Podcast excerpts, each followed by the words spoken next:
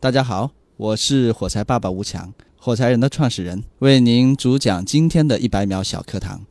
今天要向您解释的是物联网，您准备好了吗？物联网是可以理解成为互联网的一个升级版。互联网它解决的是一个人与人之间的信息传递，而物联网呢，它是解决了人和物之间、物和物之间的一个信息传递。呃，就比方说，呃，我们这边有很多的灯光啊，包括我们的麦克风啊，这些信息收集到了以后呢，它可以传递到很远的地方，比如说我的家里。它就可以知道我在这边的一个情况，甚至我的影像，它也可以传过去。所以物物之间它是可以相连的。所以呢，就很明显的可以看出来，物联网和互联网之间有很大差别。互联网它实际上是一些陈旧的信息或者一些这个影像的一些内容，而物联网它是一些实时的信息就可以传递了。所以这会给我们生活带来非常大的帮助。比如说我们在呃开车。可以得到实时的路况信息，比如说我们呃远程的医疗，它可以立刻知道对方的病人现在的状况和如何去实施这个手术，所以物联网将会是将来非常重要的牵涉到人们生活中的一项技术。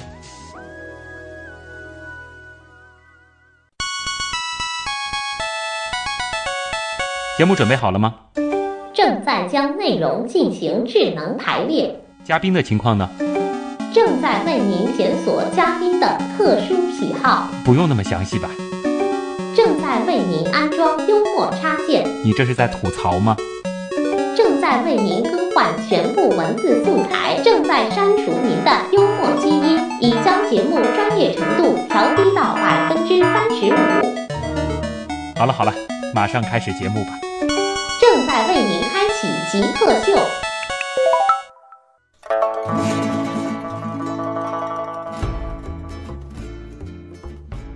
欢迎来到本周的极客秀。大家好，我是小学的时候用电子积木搭过收音机的旭东。大家好，我是小学时用自行车链条做过火柴枪的吴强。哎，小学时候做的事情好像都和现在做的事情有点相关啊。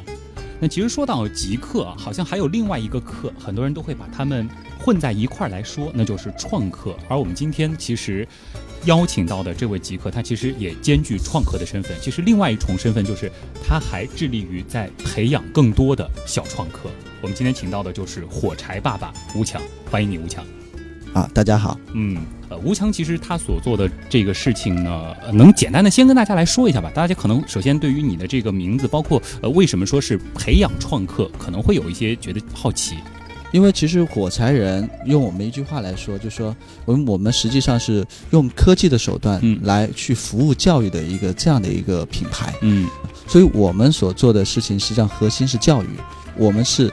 少年创客的摇篮，像做的其实就是培养我们小孩子从小就有这种创客的精神，嗯啊，百折不挠的这种精神，去一定要达成他的目标，去做成他想要做成的一个事情。嗯，所以说你觉得你从事的实际上是一个和教育相关的工作？对，是的。好，那首先就进入极速考场，我们先来了解吴强。极速考场，第一题，你是如何定义极客的？我认为他就是爱钻研的人，爱钻研的人，爱钻研的人啊，有自己的见解的人。嗯，不一定分行业，只要是钻研有见解就行。对，所以你是吗？呃，我觉得我是啊。你是极客，对，我是极客。那你做过的最极客的事儿，或者说最典型的一些符合极客特征的一些特质，给大家分享一下。我讲讲我过去吧。嗯啊，我认为我是一个电脑奇才。电脑奇才，哇，在极客秀，我觉得毫不避讳把自己往这个帽子戴的，好像不多啊。嗯呃，是的，因为那个时候呢，就是我们呃电脑刚刚开始在国内比较普及嘛。嗯。然后很多电脑问题没有人能解决，或者是有很多人去解决它，要花很久的时间。嗯。然后只要我出现，五分钟搞定。这是在多少年前？大概十年前，哦，其实也就是说，你的这个少年时代，或者说你的这个青年时代，和很多我们说科幻片当中常见的那种 geek 型的这种人是很像的，喜欢这个钻研计算机，然后也很能够解决一些这个计算机方面的问题。是我比较喜欢，嗯嗯，是属于就是看到这些代码类的东西，或者说是跟计算机相关的东西，就觉得跟自己特别的亲近。对，是的。那如果说让你找一样东西给极客代言，你觉得什么比较合适？真的要讲吗？嗯，就是你们的 就是火柴人。火柴人，对啊，呃，我认为啊，就说火柴人在科技教育这个领域，它嗯独树一帜。嗯啊、它不像其他的这个品牌所做的事情，它是以孩子的这个培养为核心的一个教育的一个系统。嗯啊它是真的让孩子可以解放出来，嗯而不是只是做一样东西。所以他培养他们团队的配合，嗯啊、让他自己去创意设计，然后把它做出来，而且是要有实用价值。啊，所以你觉得很符合极客的特质？对，那如果具体是某一样物品呢？这样的物品很多。我想我们孩子们做的东西，嗯，呃，比如说我们脑电波可以去控制我们这里的灯光啊，孩子们做的，他自己来设计。这有点不可思议啊，感觉是大约几岁的孩子小学生就可以做到，就小是四五年级的小学生就可以用脑电波来控制灯光？对，听上去有些天方夜谭啊，这个在稍后的访谈部分当中，我们会详细的来说一说，就是你们是怎么样做到的，让小朋友可以做如此高大上的一些这科学的装置啊。分享一下你最喜欢的书和电影，《我最喜欢的书，我觉得是《失控》。失控》对，这本书很很难去理解的一本书啊，嗯。它其实影响到很多的人。嗯。这本书呢，其实讲的这个内容就影响了乔布斯嘛嗯。啊，就说我觉得《失控》这本书给我带来的一个印象就是这个社群的这种感觉，在描绘的非常的到位。嗯。啊就是现在的社会，他在十年前都已经描述出来了，嗯。说是多么一个伟大的一个人呐、我们现在所做的这个事情，其实通过他描述的时空里面描述这种概念，发现现在正在涌现出来。啊，所以我觉得这个是一个非常了不起的。还有一本书，就《嗯三国演义》《三国演义》呃，因为我我男孩子嘛，呃，比较喜嗯欢看这个、这个这个演义类的这种书，觉得呃这个兄弟呀、这个嗯打江山呐、啊，哦，这各种各样的这种这种呃，是可能和你现在创业的那种经历会有点像吧？有一点。有一点是吧？啊，是。啊，那电影呢？呃电影，呃，我比较喜欢看的是《黑客帝国》，啊，《黑客帝国》其实在杰克秀的这个电影的这个问题当中出现的频率特别高。是吧？啊，啊。可能也是因为很有这个启发式，而且也是跟那个计算机密切相关。对，因为很多人第一遍看不懂，然后嗯。我第一遍我就呃随便他哪一部我都能看秒懂，嗯，对对，因为他其实说的这个事儿和你自己的兴趣实在是太贴近了。呃对是。呃那最喜欢的事情和最讨厌的事情，呃，我现在最喜欢的事情是陪女儿玩，陪女儿玩，啊、是，的，和孩子在一起，对嗯，对。最讨厌的事儿，呃现在最比较讨厌的事情就是堵车，因为它耽误时间，因因为时间很珍贵。就是你在堵车的情况下，很多事情不能做，所以很多时候如果是能步行的话就步行。自己的好习惯和坏习惯，好习惯，我是从来不睡懒觉，从来不睡懒觉，对我起得很早，嗯、大约几点起？呃，五点钟啊，六、点钟这个时间我就起来了，有的时候有因为我知道，其实做创业的人熬夜是经常的事儿，呃，那没关系，照样五六点钟就起来。呃，对，基本上我早上起来有的时候会打坐，嗯。哇，不可思议啊！呃那坏习惯呢？坏习惯，完全没有，呃，感觉好像不明显，不明显，对，还真是。也就是说，其实你是对自己要求比较严格的一个人。对我以前坏习惯就是抽烟，嗯呃我已经戒了好多年了。嗯，那还真是自控力很强啊。那能和大家说一下你最近一个学历的毕业论文写的是什么吗？这个可能跟我现在所做的事情完全搭不上边啊，是做一条隧道的铁路设计。一条隧道的铁路设计，你学的是工程方面的专业，对我学的是隧道工程。隧道工程。对，因为西南交大实际上它是一个铁路的这样的一个交通大学嘛，嗯所以它是一个铁路学院的。嗯，我们当时毕业是分配的啊，啊，然后都是要进铁路局啊 这些地方的。之前一直以为你可能是这个学 IT 出身的对我，但是我毕业的时候我是用计算机来完成它的力学的计算呢、啊，对我们很少同学可以做得到。嗯，好。那接下来这个问题可能对您而言比较敏感，因为现在其实火柴人发展的还是非常好的。对如果说让你换个项目去创业，嗯，你会做何选择？我还是在教育，做还是在教育？我们说那个这个世界上还有两个行业可以超越 BAT 的存在，嗯一个是教育，一个是医疗。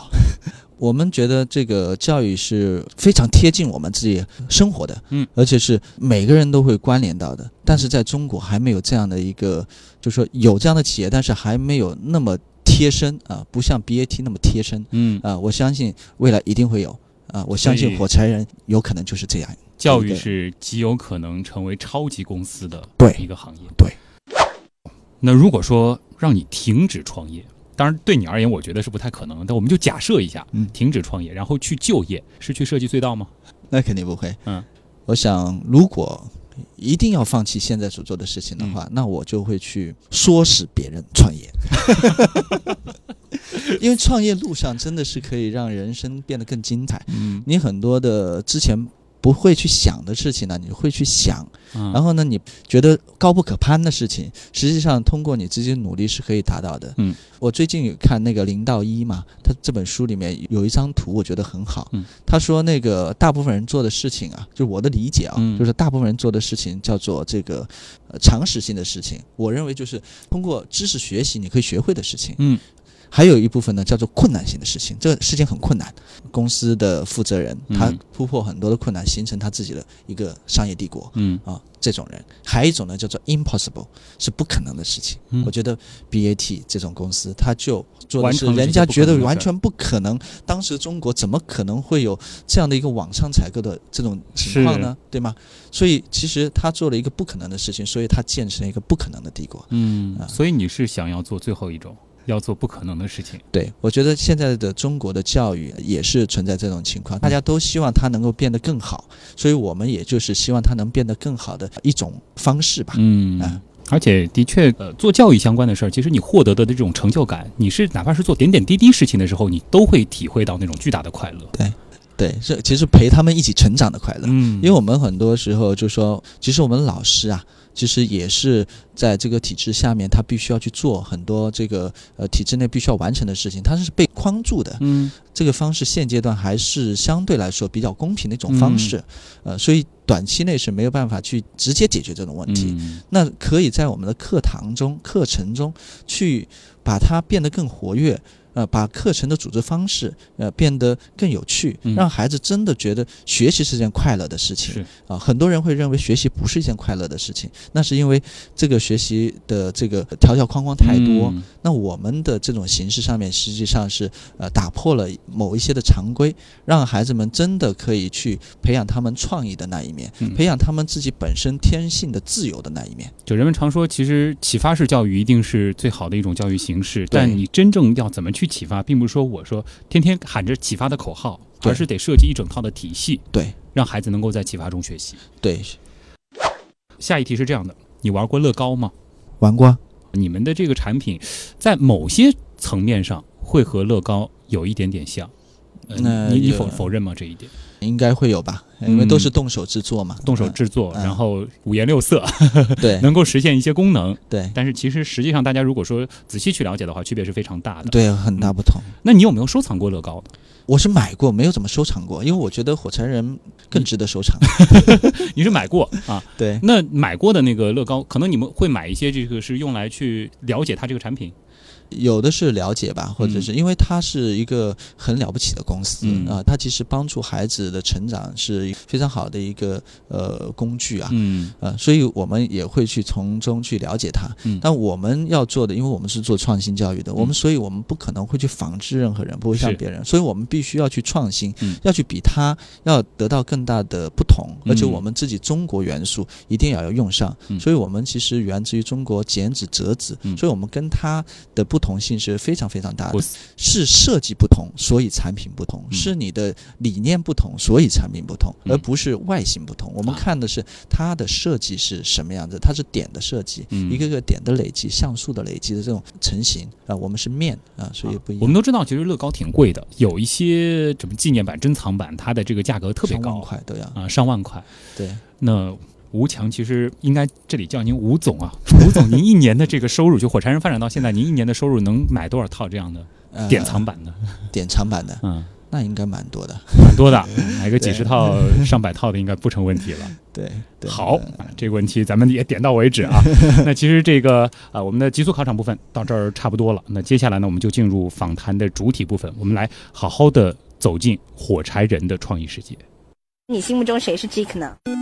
比如说年轻时候的乔布斯，我就可以把它理解为一个 geek，然后做一些东西，然后非常拼啊。斯诺登，Facebook 那个叫什么来？Zackbook，王小川，扎克伯格。我记得那个苹果收纳了一个就是网络天才到他们公司的那人叫名字不记得了。乔布斯算吧。比尔盖茨，马化腾，有有个同学就是这个样子。我室友，他就是。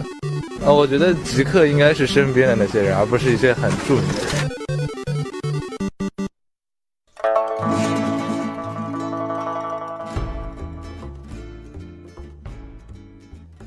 欢迎回来，这里是极客秀，我是小学时候用电子积木搭过收音机的旭东。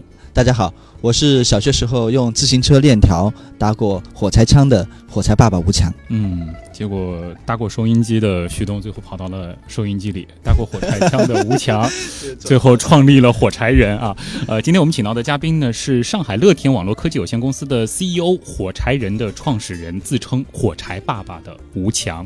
也真的其实算是一位典型的极客加创客。那其实大家可能会很好奇，你“火柴爸爸”这个头衔，你为什么会给自己取这样一个外号？呃，因为我们的课堂啊是一个快乐的课堂，所以呢，我们跟孩子之间的关系不是那种传统的师生关系，所以在我们的课堂里面一定是很快乐的。嗯，那么你说哥哥姐姐、爸爸妈妈在一起，所以在这个整个环境下，他们会很很开心。嗯，我们的老师叫火柴姐姐啊，火柴爸爸呀，火柴妈妈呀，这样子。啊，所以非常不只有一个火柴爸爸，那是。啊，其实，在你们的这个团队当中，有很多个火柴爸爸。啊，对。啊，会有很多火柴爸爸、火柴妈妈、火柴姐姐、火柴哥哥啊，还有火柴爷爷、火柴奶奶，还可以什么火柴叔叔、火柴舅舅，都可以啊。是那火柴这个概念的由来，是和就是星星之火可以燎原相关吗？呃，我们其实讲的是一个点亮的一个过程，点亮就是说，呃，教育不是灌输，而是点燃火焰。所以他们其实每个孩子都很有能量的。那我们如何去让他呃发挥出他的能量出来？让他可以表现出来，表现得更好。我知道火柴人其实有一个很大的口号，嗯，呃，这个口号当中用到的一个数字是上亿。你们是准备在在几年内影响上亿的中国儿童？对，我们要用最短的时间影响中国一亿孩子，用火柴人精神点燃中国孩子的时间，培养属于我们中国人自己的诺贝尔奖。这是你们很大的一个口号，对。那具体要怎样做，其实就不像口号那么简单了。对，我们在实际过程中也发现这个事情真的可以做，而且能做成。嗯，因为我们真正进入到学校以后，发现学校其实需要像我们这样有热情，可以带领孩子们去创新啊，又有课程体系可以协助学校去形成他们自己特色的一样这样的一个一群人啊。其实学校它其实呃也是很积极的。特别是上海的学校，校长们都非常开放，嗯啊，他们愿意接受来自校外的这样的一些体系。是，而且现在其实他们有专门的这个探究型课程，其实会有这样子的设置，他们也非常欢迎这种特别优质的课程能够进入到校园。那说到这儿，其实还是要给大家说一下，就是火柴人我们到底是干什么的？大家现在知道是教育，可能我们会通过一些类似于玩的方式，嗯，来给孩子们上课。火柴人，如果我来解释的话啊，我们说就是少年创客的摇篮。那么火柴人究竟做什么呢？实际上，火柴人是做一个转化器，这是第一个功能。转化器，转化器，它转化什么呢？就是把一些高科技的。高大上的一些东西，把它转化过来。因为孩子，我们培养的是未来人才，不是就是现在知识的传授，所以要给他增加视野，所以要去把一些高大上的东西要转化成孩子能够真正能够动手、能够应用到的东西。就比如说。讲的这个脑电波，脑电波其实很难吗？对，它只不过是一种传感器而已啊，它是收集脑电的一个变化的一个传感器，跟声音传感器有没什么差别啊？就像我们现在说话，它可以收录到我的声音，这就是个麦克风一个传感的一个功能嘛。所以它本身并不存在很复杂的理解的难度。嗯啊，包括无人机，那么无人机真的就很复杂吗？嗯，其实它也不会很复杂。四个螺旋桨，对，四个螺旋桨，你看起来它的结构其实也不会。那我们也可以把它转化过来，包括 3D 打印机。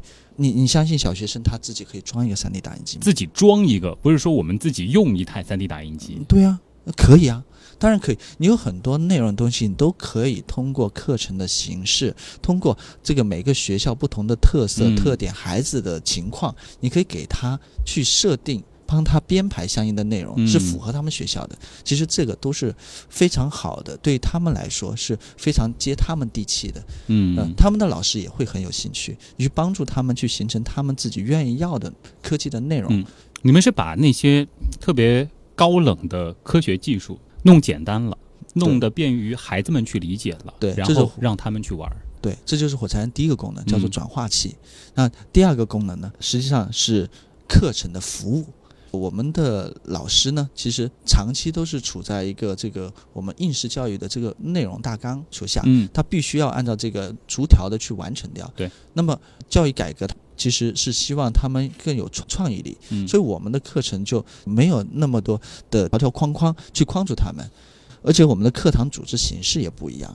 就让孩子们真正的在一个快乐的环境下去学习，因为很多时候，因为那个环境他们觉得很有压力，嗯那在这边没有对错，因为你做错了，难道你将来就不能够成功吗？不存在，做错的过程、试错的过程中，它也是一种成长。嗯所以我们用很好的一种课堂形式去把它组织起来。啊，让这个课堂变得更有趣，让孩子们在这种创意下面，他会迸发出他们的一个思维思想。嗯所以我们的课堂是有设计的环其。实你们很大的一部分投入其实是在课程的设计上，对，这是我们最主要的一个内容。嗯，并不是说做了那些可以供孩子们玩儿，或者说是供他们去使用的那些有点像玩玩具一样的东西。对其实你们更核心的是在于就是课程上面。对，所以我们会有大量的，就是我们的老师都是嗯有教师资格证的老师，他们都经过这个大量的培训。嗯啊，他们会懂得我们的课程呃是要带给孩子一些什么，嗯呃，和我们这个传统的这个课程一定是有差异的，而且是可以帮助到学校形成它的特点。嗯就是你我们除了我们自己老师去上课以外，我们还要教会学校的老师，让他真正的呃可以一直的带给这个学校相应的特色。哦你们倒不怕老师带会了之后，学校就不需要你们了？啊，这个不怕，嗯因为实际上这个科技也在变化嘛，嗯我们也要成长嘛。如果我们一直教创新的，自己都没有成长的话，你、嗯你凭什么去教创新啊？是。那其实我们刚才举过一个和乐高相关的例子，得和大家来说一说你们比较核心的一个教学道具。嗯啊，名字叫魔幻版。你前面也提到了，是和中国的这个剪纸有些关系，但是大家很难把这个所谓的剪纸和，呃，你说这个什么脑波传感器，说造个三 D 打印机，好像联系不到一块儿啊。因为我们的课堂跟别人不一样，嗯我们的课堂其实就是说它的一个形成，呃，它的整个的一个流程的话，它是呃很自由的，就是他在这个环节中，孩子们自己有自己的小组，他自己做一个内容的东西时候，就是我们有普遍型的一些知识的一些教授啊，嗯。一些工具的使用的一些教授，或者一些传感器的基本的使用的一些原则啊，一些内容教给他们。但很多的时候是我们教给他们一个设计任务，嗯。他每个小组自己去完成他的设计的一个目标。比如说，我就交给他一个有一个呃盲人，他嗯要过马路的一个这样子的一个任务，嗯。那你去设计一个这样的场景啊，如何去帮助他去呃过马路？啊那么你就设计各种各样的东西，你有的是拐杖，嗯那、有的可能是呃导盲犬的这种相应的装置，嗯他可以自己自己去想。你们设计一个情境，然后解决思路完全是靠孩子自己，对并不是说教他啊，今天我们的课上要做一个小电风扇，并不是这样的课程。对，同样的一节课，比如说坐飞机的这堂课，嗯那做出来的都不一样。每一组孩子都要做出不一样来，这才是他们自己的创意啊！他们设计啊、制作、嗯完成，同时还要发布啊，还要去演讲，还要让大家都知道他这个做出来的东西。嗯然后最后我们会有一个评比，这个评比不是去谁谁的好谁不好，而是你最喜欢的，你可以投币投给他，哦那就有代币的形式啊、嗯啊，你可以投给他选谁啊，这个课程就非常有意思了。对。嗯，呃，我们的访谈先进行到这儿，因为其实接下来我觉得，呃，挺值得跟大家分享的，就是我们来听听看，就是在这样的课堂上，小小年纪的孩子到底做出了哪些。我们可说是这个比较惊人的发明吧，因为有一些它真的是可以上升到发明的层面了。呃，这里是极客秀，一段广告之后，我们接着和吴强来聊一聊他的火柴人。你心目中谁是 Jake 呢？比如说年轻时候的乔布斯，我就可以把它理解为一个 geek，然后做一些东西，然后非常拼啊。斯诺登 Facebook 那个叫什么来？Zackbook，王小川，扎克伯格。我记得那个苹果收纳了一个就是网络天才到他们公司的，那人叫名字不记得了。乔布斯算吧。比尔盖茨、马化腾、有有个同学就是这个样子。我室友他就是。呃，我觉得极客应该是身边的那些人，而不是一些很著名的人。